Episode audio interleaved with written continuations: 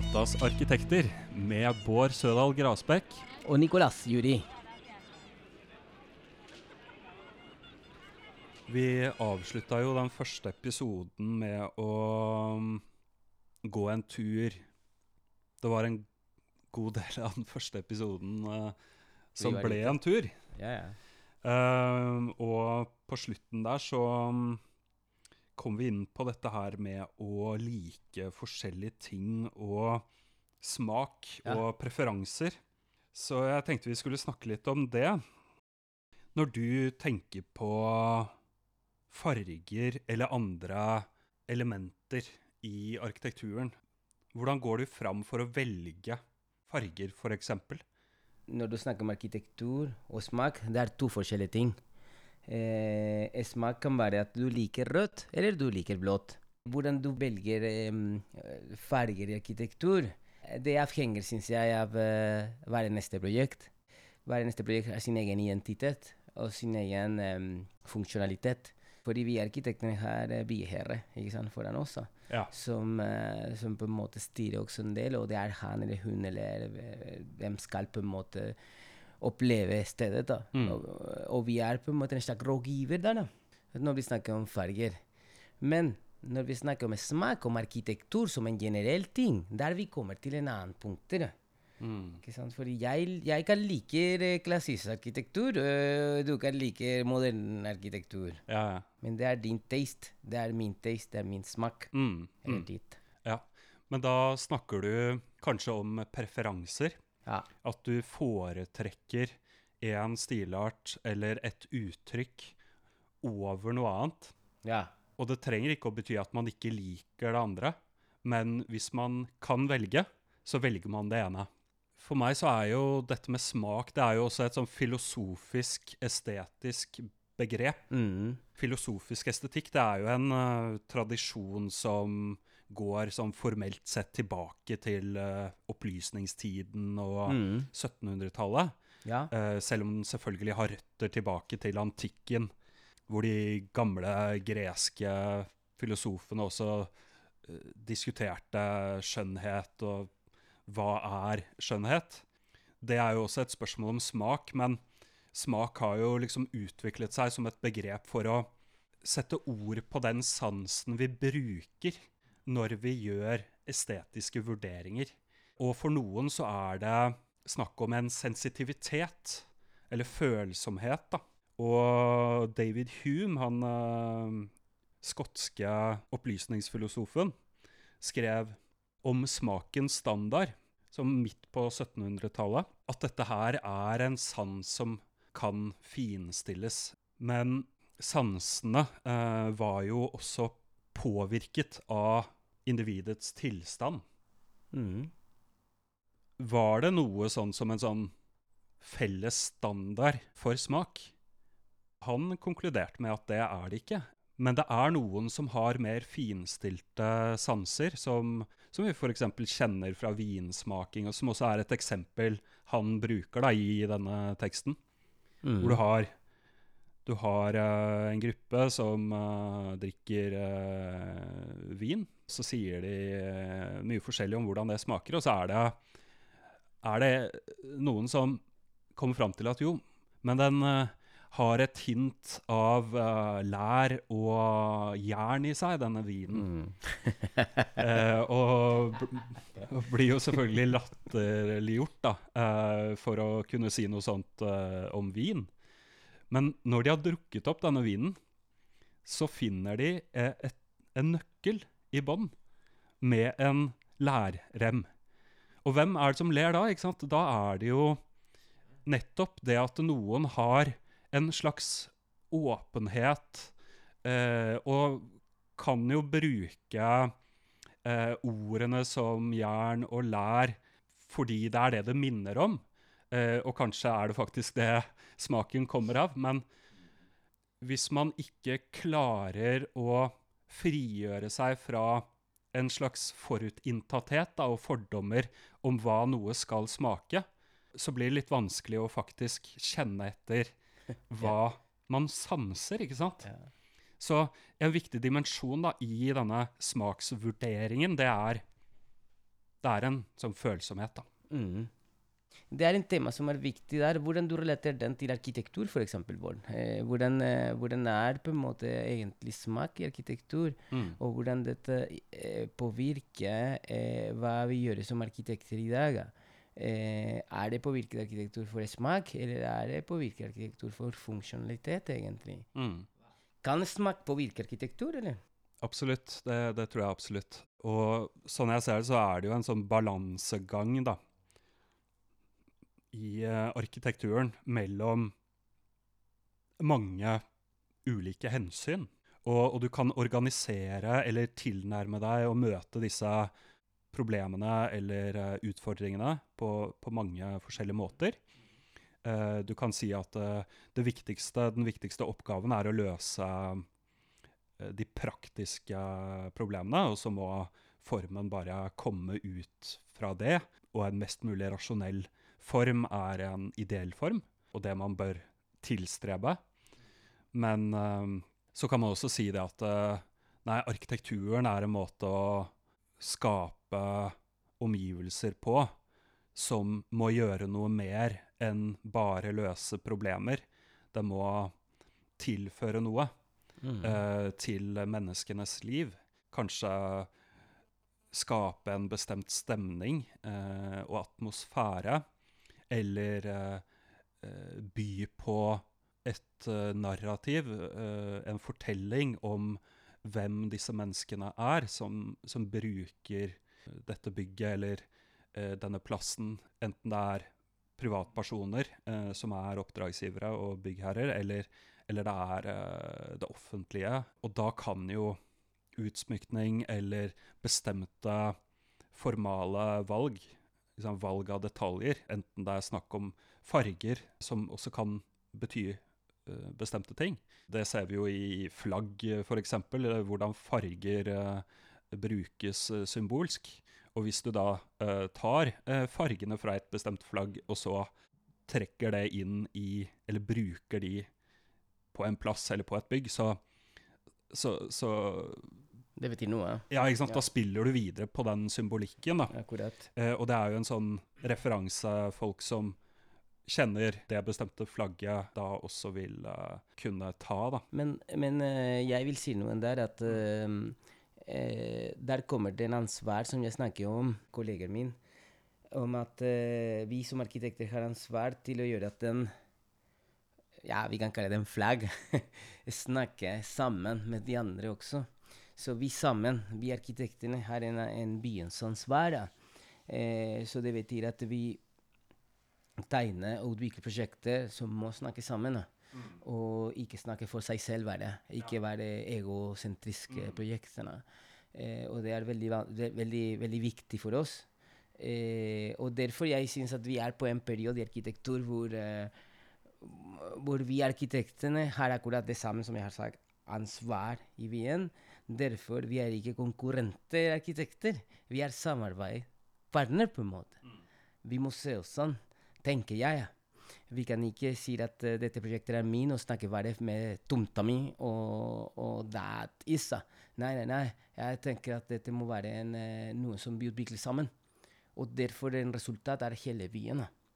Det er et samspill, men selv om arkitektbedrifter er i et konkurranseforhold, spesielt i en arkitektkonkurranse, Ja, ja. eh, og konkurrerer om å få oppdrag, så må de forholde seg til den situasjonen og de valgene som har blitt gjort Mm. i et område fra før, og den historien som er i det stedet. Og, og det er jo en viktig del av arkitekturpraksisen også å analysere stedet. ja. Ikke sant? Det å først komme et sted og prøve å forstå det, og finne ut hva er det uh, man kan gjøre her som tilfører kvaliteter, eller som styrker Ja. stedet, eller styrker bestemte sider ved det. Mm. Som jeg snakket i det første kapittel, jeg syns det er veldig viktig for oss som arkitekter å analysere stedet på stedet. Ikke bare fra et bilde eller en referanse. Ja. Og um, oppleve stedet, da. Mm. Ja. For å hente disse små detaljering som hjelper til å inkludere de ark arkitekturer på stedet. da.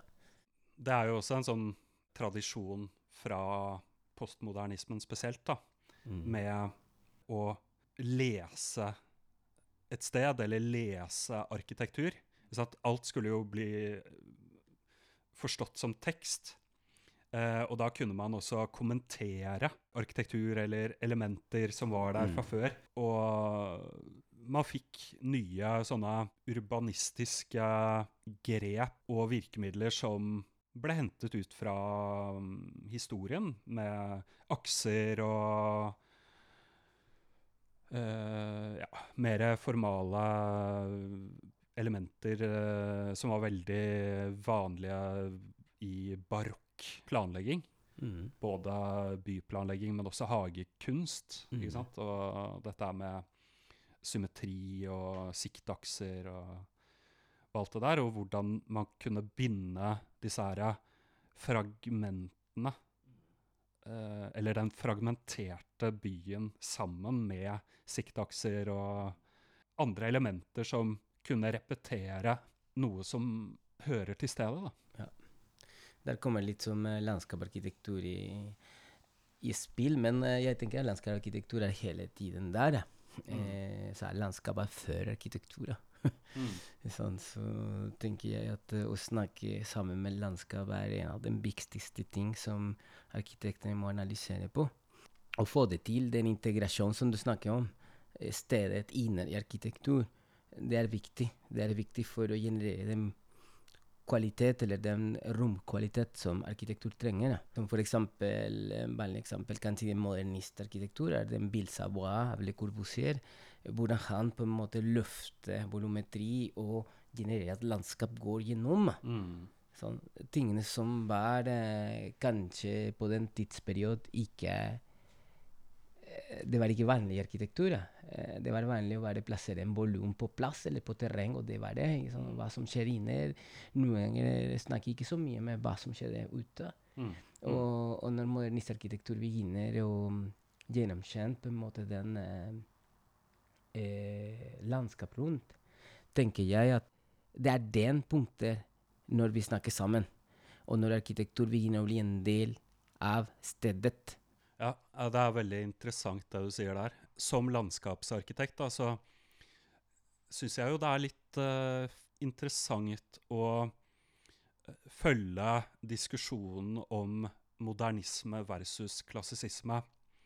Uh, og det er jo mange da, som har en preferanse for klassisisme fordi den er mer dekorativ, fordi det er uh, mer ornamentikk i fasaden osv. Men liksom, hva er eh, klassisisme? Jo, det handler jo mye om representasjon og videreføring av tradisjoner, og det viser jo hele tiden til noe som ligger bak. Um, selv de um, gamle søylene bygget i stein på de her gamle greske og romerske templene viser jo til en byggeskikk som lå bak, før man begynte å bygge i stein.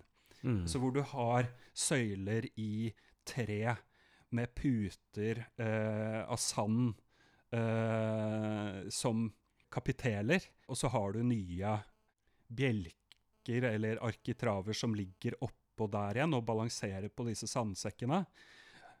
Man, man viser til en tradisjon, da, samtidig som at man eh, gjør det til noe evig. Ja, så det, det er jo veldig interessant i seg selv, syns jeg, å forstå klassisisme filosofisk og arkitekturhistorisk.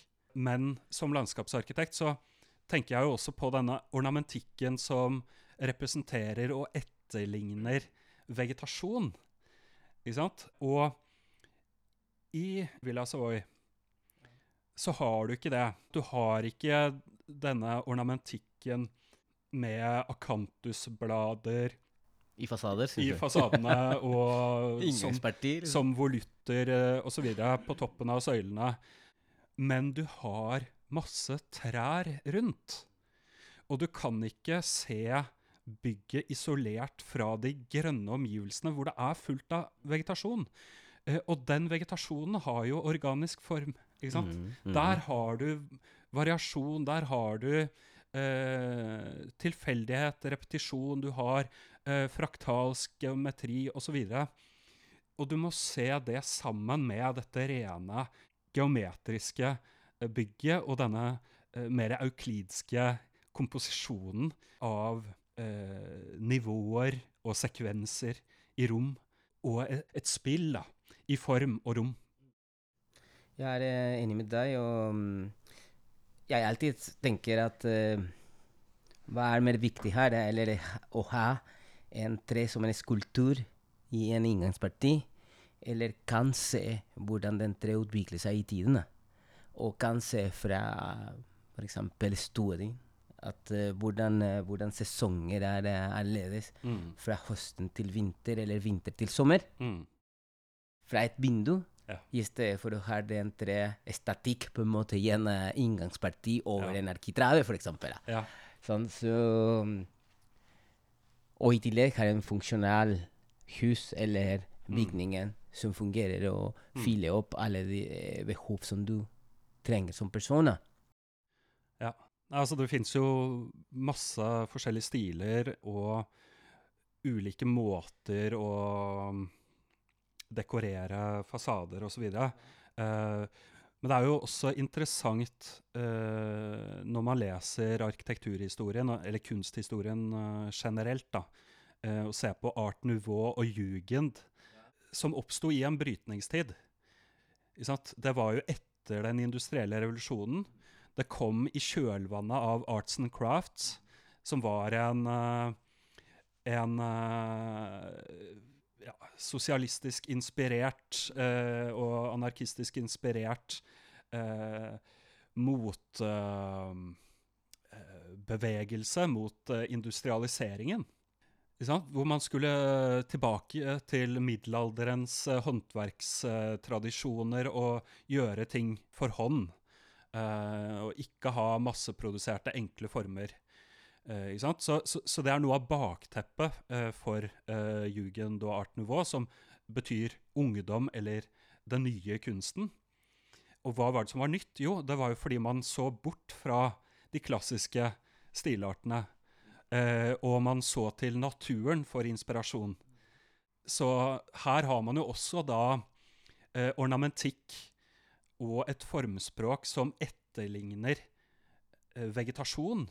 Men også insekter og andre organiske former i alt fra fasader til um, eh, interiør og møbler, ikke sant. Og plakatkunst og Men- ikke sant? Men akkurat disse små detaljeringene hadde ikke noe å si om funksjonalitet i selve huset. Nei. Sånn. Eh, det, var neste sammen. Jeg, jeg har en god eksempel i Chile.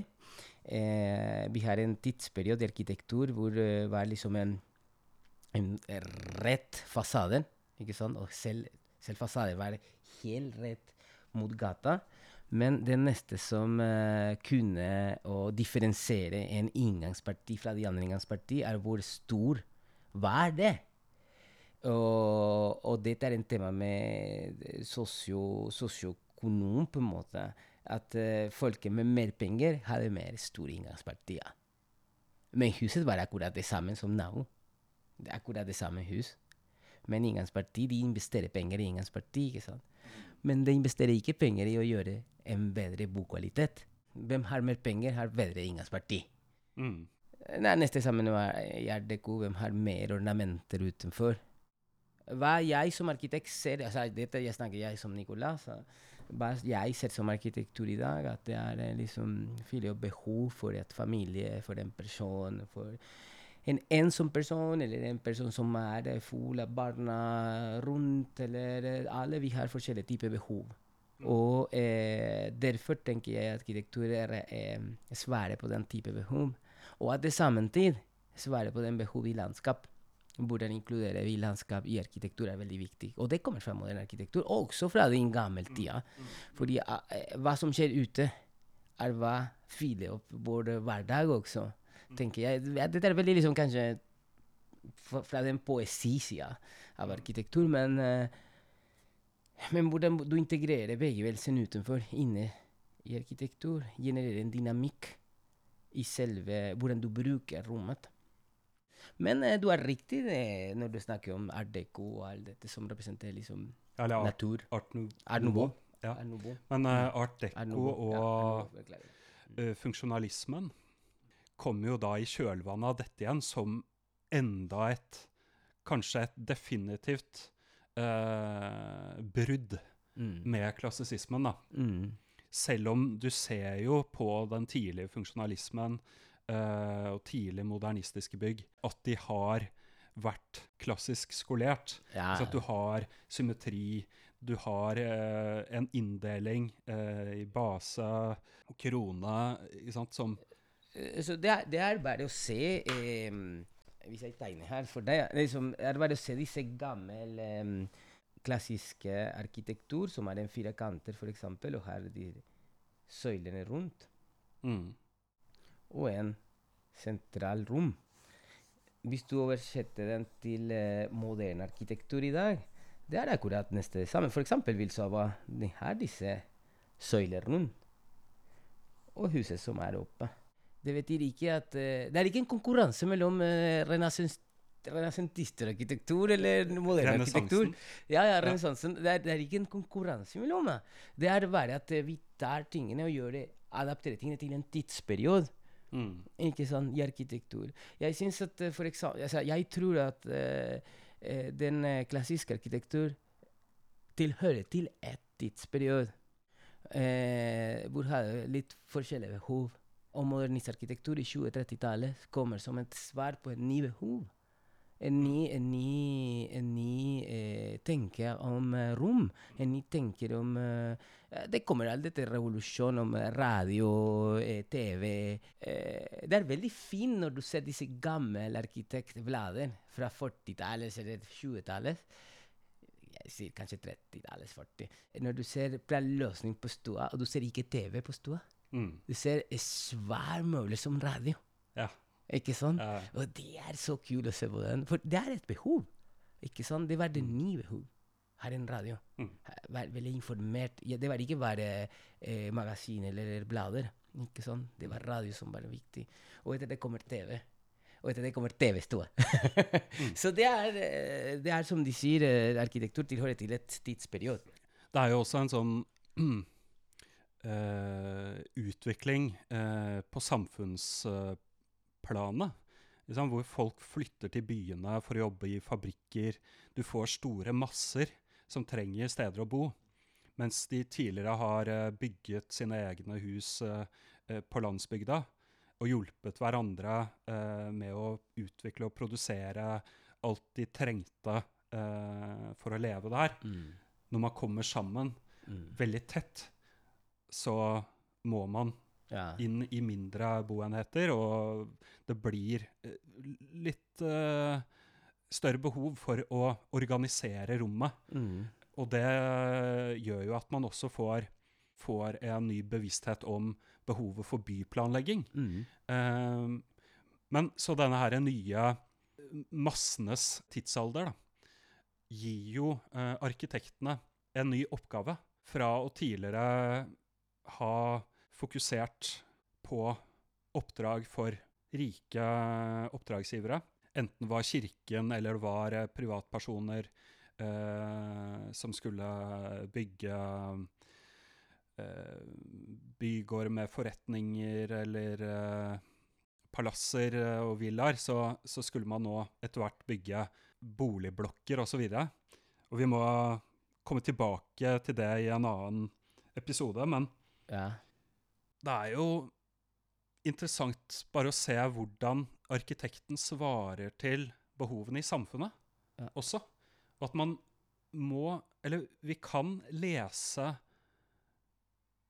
noe av det ut fra de byggene som står igjen da, etter de forskjellige periodene. Ikke sant? Vi kan forstå litt om det samfunnet som var da. Både i valg av materialer, men også i detaljering. Og hvordan det ble bygget. Hvordan samfunnet var. Hvordan de levde. Men også, også snakke litt om, eh, som jeg har sagt før, en tidsperiode, men også konstruktiv tidsperiode. Eh, hvilke eh, byggeteknikk eh, bruker du? Fordi hvis du analyserer en klassisk arkitektur med vegger som er nesten en meter brede, i leir eller mur med leir Sånn. Eh, det er helt annerledes i den 20 cm brede betongbegg fra moderne arkitektur, hvor eh, den konstruktiv eller bygge, byggeteknikk eh, sparer også eh, kvadratmeter og gi akkurat hva du trenger med ny materiell. Og det er når kommer eh, det er mer betong i spill. Liksom. Eh, det, det er eh, bare fint, da. jeg alltid sier at eh, nå vi går på en eh, i 2023, eller siden noen år siden nå, eh, eller flere år siden nå, vi går gjennom en tidsperiode som er relatert til den temaet med massivt tre. Og, og jeg tenker at det massivtre begynner å bli litt som en materiell som var betong i 20-30-tallet. sånn, en, en ny materiell som, som snakker om ny kvalitet. Eh, og genererer også selvfølgelig en ny, en ny type arkitektur, en ny type stil. Sånn, som, som du ser nå, disse store bygningene i bare tre. Mm, mm. Så vi er foran en, uh, syns jeg, en uh, endring her. Det har jo også noe å gjøre med klimakrisen vi er i, og naturkrisen. Og det er jo på en måte en videreføring av en rasjonell tilnærming til omgivelsesproduksjon, og hvor, hvor man søker etter bedre materialer som ikke krever like mye energi, og ikke gir like store utslipp gjennom produksjon. Eh, og samtidig så har man jo dette fokuset på gjenbruk og ombruk med mål om en eh, sirkulær økonomi hvor man ikke hele tiden må dytte nye ressurser inn i systemet, men man klarer å beholde ressursene i sirkulasjon i systemet. Eh, og at man da også ikke produserer søppel og forurensning som, eh, som egentlig bare er ressurser på avveie, ikke sant? Vi har eh, vært innom smak. Smak er både en evne til å vurdere, enten det er snakk om uh, mat eller arkitektur, Ja, eller vin. Ja. Men det er også snakk om uh, preferanser. Uh, og begge deler er viktig, men vi snakker kanskje oftest om smak som preferanser. Men jeg tror, tror det er sunt å også ha et litt sånn personlig forhold til smak som noe man kan utvikle. ikke sant? Mm. Man kan hele tiden jobbe med å utvikle smaken sin, og, og det tror jeg er bra. Um, og, og jeg tror det er veldig fint å snakke om hvorfor man liker det man liker. Mm. Um, Ja, det er viktig. Det er, det er viktig. Men også er det viktig å si at um, smak i arkitektur er uh, veldig åpen. Alle kan like uh, sur i Frankrike, men de andre liker New York, som er helt annerledes. Mm. Og det er det samme arkitektur. Noen liker Le Corbusier, og noen kan like romantisisme eller arkitektur fra Mm. medievo. Ikke sant? Mm. Mm. Men, eh, men det betyr ikke at vi må på en måte kopiere også. Eller viner å vie mer klassisk arkitektur basert i den klassiske som var fra 1800 eller 700, jeg vet, 1700, 1700. ikke sant? Dette går mest på hva vi kan beholde som gammel arkitektur i Wien. Og fordi det, det, det inneholder en sjel, inneholder en historikken bak. Ikke sant? Og det er det som gjør dette rikt, på en måte. Eller ja, Ja. Det er en rikdom, En rikdom i eh, i kulturarven. Akkurat, akkurat i kulturarven. Og, og når du begynner å kopiere eller å gjøre akkurat det samme som før, du mister det. Eh, det er et ny bygg i en klassisk form. Jeg ikke sier at de skal ikke gjøre det, Mm. men, eh, men du kan ikke si at den bygningen skal gi deg akkurat det samme følelsen som gir deg at uh, La Rue Montpellier i Paris. Jeg vet ikke. ikke sånn, Uh, jeg syns ikke. Eh, hver neste sted har sin identitet, og sin identitet er, er, på grunn av hvordan er det eh, stedet i dag. Mm, mm. Og det er det som vi må prøve å beholde. Identitet og ikoner i Vienna.